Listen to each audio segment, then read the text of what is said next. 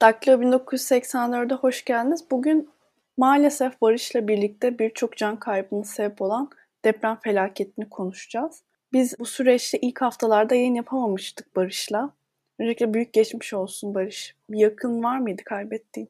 Bir bizzat yakınım olmasa da elbette çevremde tanıdığım insanların aileleri ve onların arkadaşlarıyla hani hem ülkemiz için hem de bireysel olarak zorlu bir süreç yaşadık. Evet Barış yani benim de birebir yakınım olmadı çok şükür ama insan etrafındaki kişilerden duydukça çok zor bir süreç geçirdik ki hala geçiriyoruz. Peki hükümet bu süreçte ne yaptı? Yani sen onun performansını nasıl görüyorsun bu iki hafta boyunca?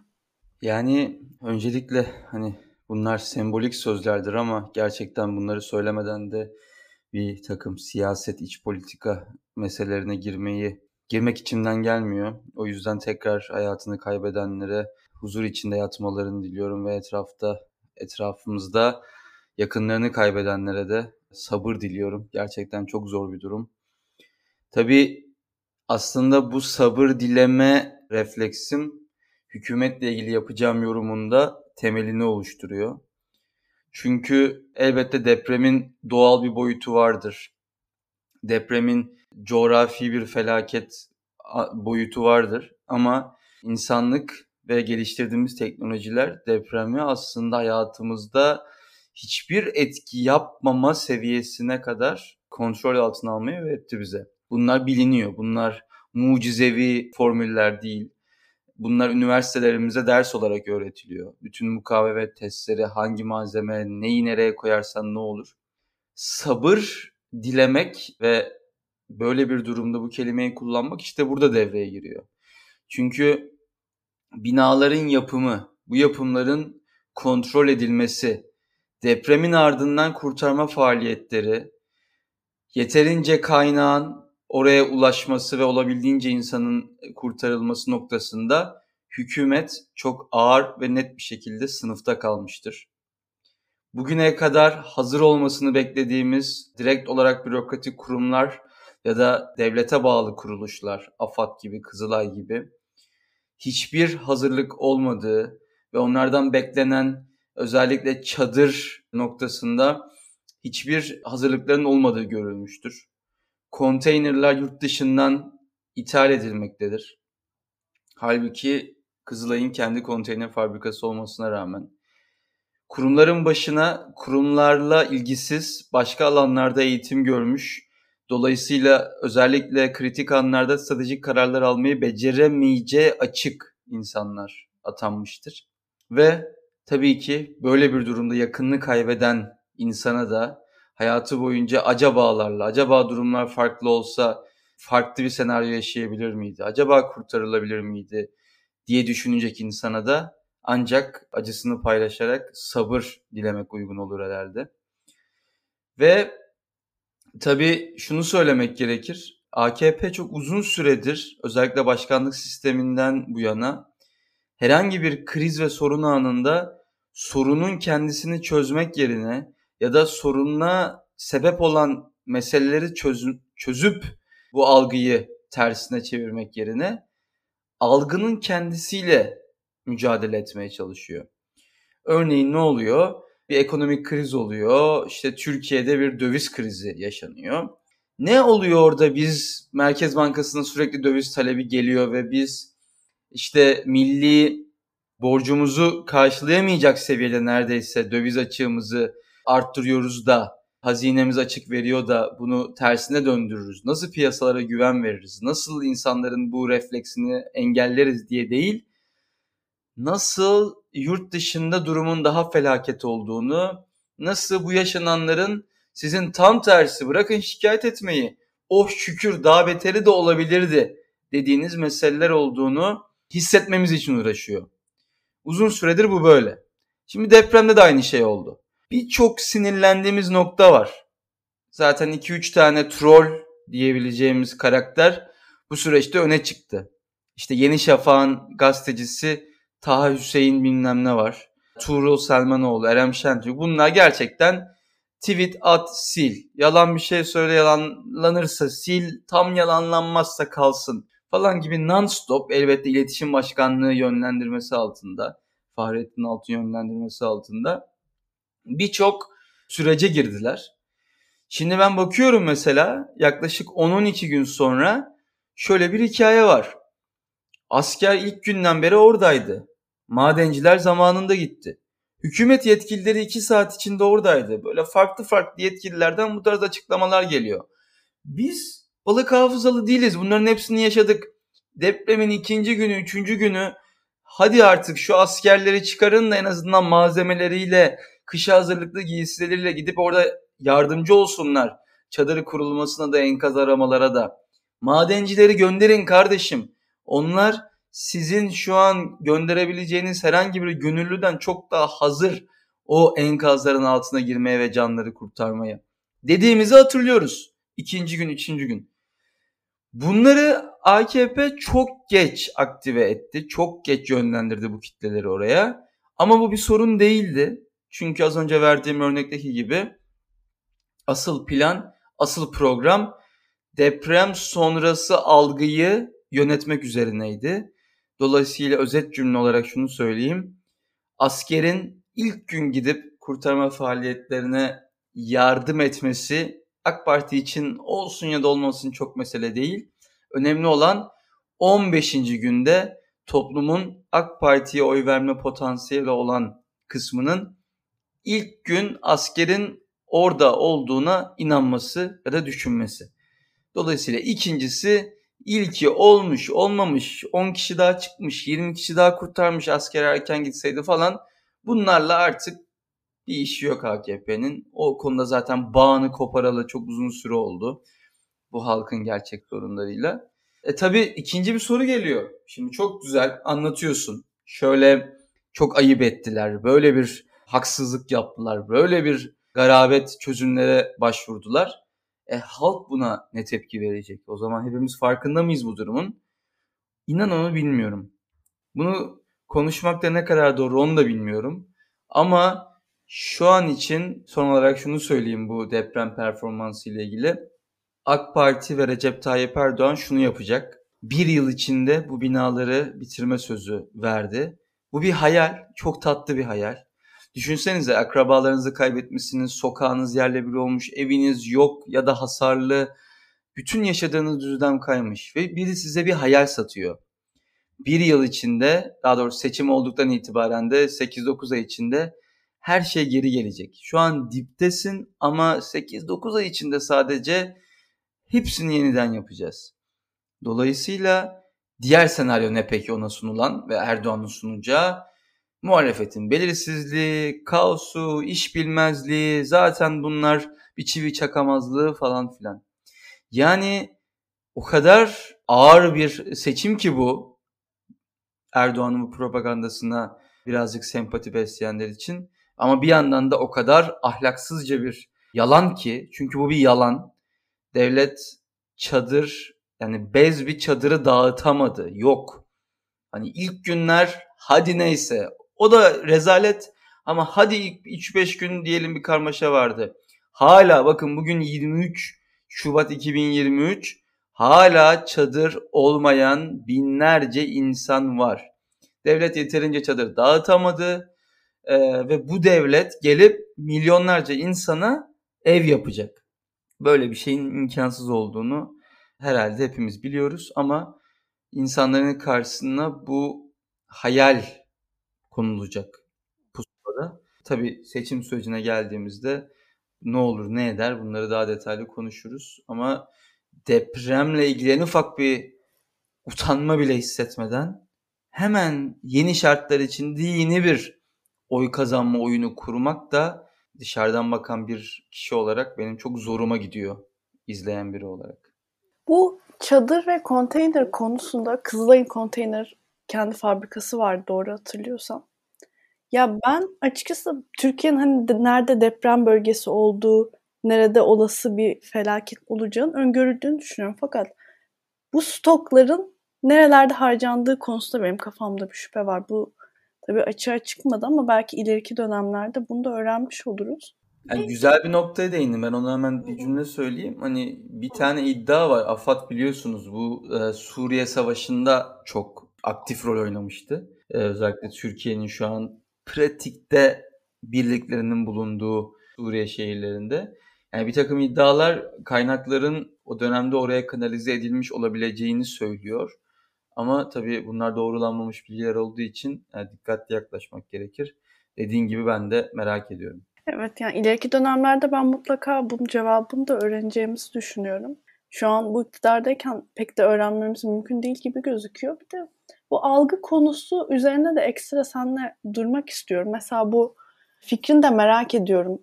Mesela bu tek yürek kampanyasından sonra böyle ben etrafta böyle bir rahatlama gördüm. Mesela ilk depremin ilk haftasında böyle gerçekten sokakta insanlar böyle şeydi yani ruhsuzdu. Tek yürek para kampanyası olduktan sonra insanların daha güldüğünü, daha çok dışarı çıktığını, hatta bir ara İstanbul'da sokaklar boştu. Bunların işte insanların yavaş yavaş artık sokağa çıktığını falan gözlemledim. Ve bende şöyle bir endişe oluşturdu bu. Şimdi deprem bölgesi İstanbul'a oldukça uzak bir bölgede. Bu acaba buradaki haberler yeteri kadar İstanbul'a ulaşamıyor mu? Ya da bundan sonra bu sürecin üstü kapanır mı diye kendi kafamda böyle bir endişe oluşturdum. Sen buna katılır mısın yoksa ileriki dönemlerde umarım öyle olur. Hani bunu daha çok depremin büyüklüğünü daha mı iyi anlayacağız? Çünkü şu an baktığımda depremin büyüklüğünü sadece o bölgeye giden insanlar tam olarak anlayabiliyor. Bazı şehirlerin yok ol, tamamen yok olduğunu. Sen ne düşünüyorsun Barış? Yani gerçekten rahatlıyor muyuz yavaş yavaş? E şöyle söyleyelim. Bir kere biraz rahatlamamak, ne kadar suçluluk hissetsek de biraz normal hayatın akışına dönmemek insanın doğasına aykırı. Yani şöyle söyleyelim, orada yakınını kaybetmiş ya da evini kaybetmiş ya da yakın arkadaşını kaybetmiş insanlar için herhangi bir normale dönüş yok. Belki bir şok etkisinden normale dönüşümsü bir his olabilir. Ama bu gerçekler yüzlerine süreç içinde vurulacak ve onlar için norm asla normale dönüş olmayacak. Ama sadece oradaki felaket boyutundan dolayı psikolojik etkilenmiş insanlar biraz daha normale dönmüş olabilir. Çünkü insanoğlu etrafında kendini sarmalayan akışın içinde var eder kendini biraz. Sokağa çıkıyorsunuz, birkaç iş maili okuyorsunuz, biraz normal şeyler görüyorsunuz. Normal şeylerle çevrelendiğinizde biraz daha normal tepkiler vermeye başlıyorsunuz. Dediğim gibi bizzat yakınınızda bir kayıp yoksa. O yüzden bunu ne diyelim acı polisliği yapmayı da çok sevmiyorum. Hani niye normale döndün dönmedin. Şimdi önemli olan burada şu. Sürekli acı çekmek, ağlamak, işte yakınmak, hayatımızı tamamen evlere kapatmak falan değil. Bunun hesabını sormak. Benim için şu an bütün bu kriter bu. Bu insanlar önümüzdeki 3-4 ay içindeki seçime, seçim sürecinde bir şeyler yapmaya, artık bu saçma sapan aday tartışmalarını şu mu gelecek, bu mu çıkacak, bu olsun, bu olursa vermem, şu olursa veririm meselelerini kapatmaya ne kadar meyilli. Benim kriterim bu. Benim zaten yeterince ağlayan insan var. Kimse merak etmesin. İnsanlar yakınlarını kaybetti, bizzat ailesini kaybetti, enkazdan çıktı falan filan o bölgeye gitti, gördü, onun şokunu yaşayanlar var. Gözyaşı kotası maalesef ki yeterince dolu.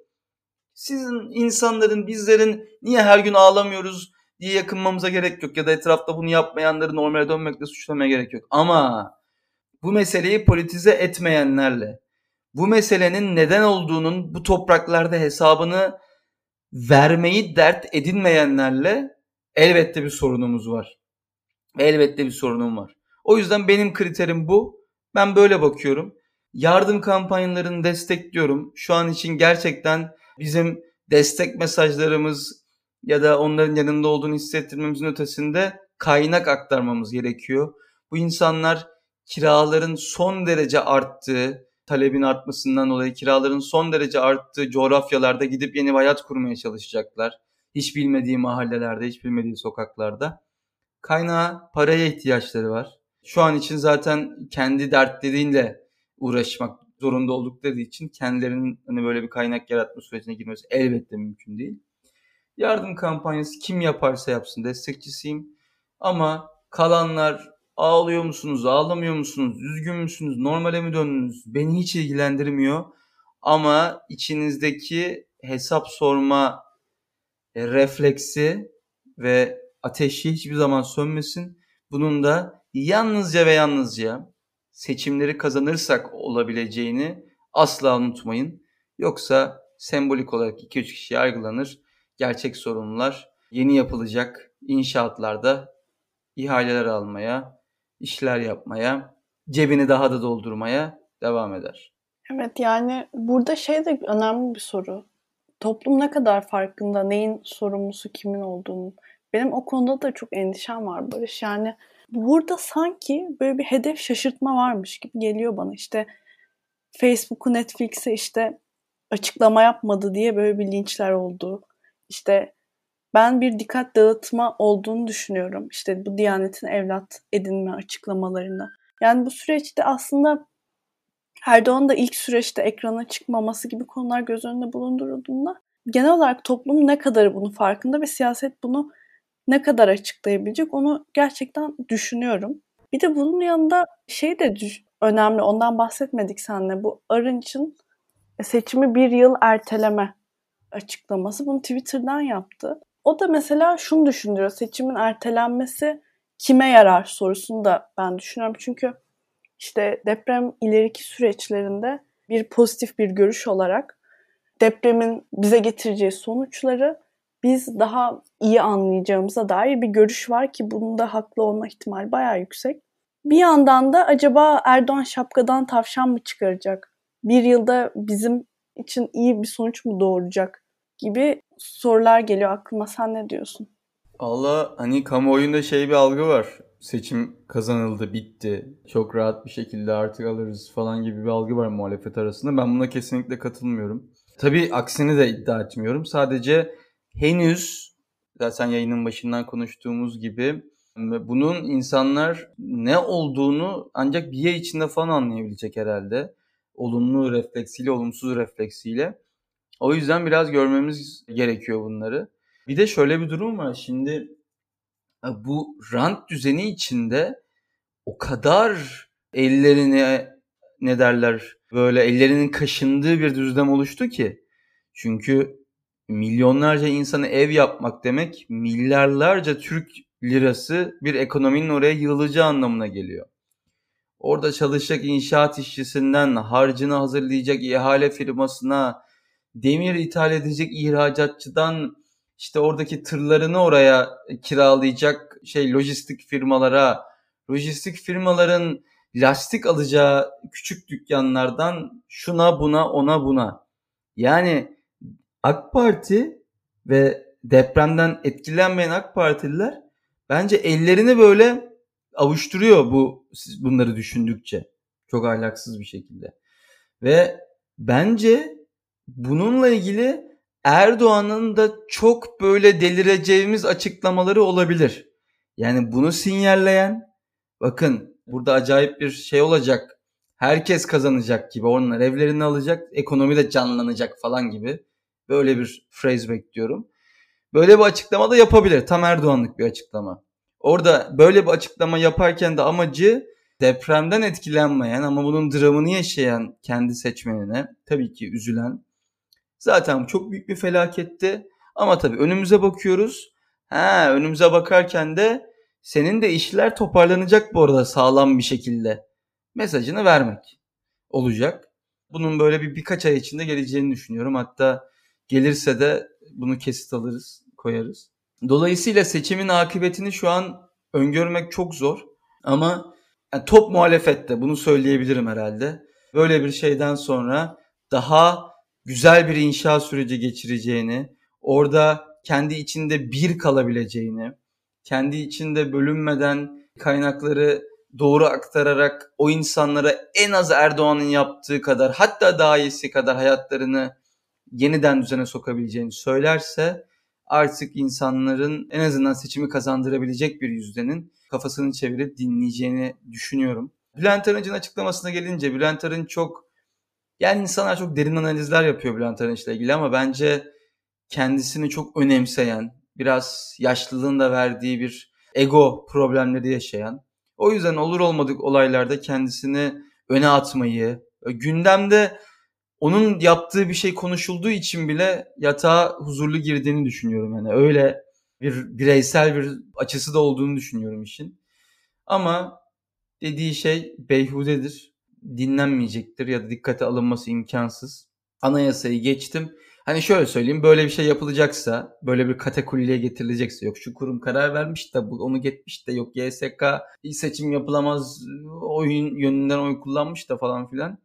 Hani gelsinler açık bir şekilde işte Süleyman Soylu'nun ya bağlı polis birlikleri ne bileyim kurumları ele geçirsin, muhalefet partilerini bassın, o partiler kapatılsın. Aynı şey çünkü.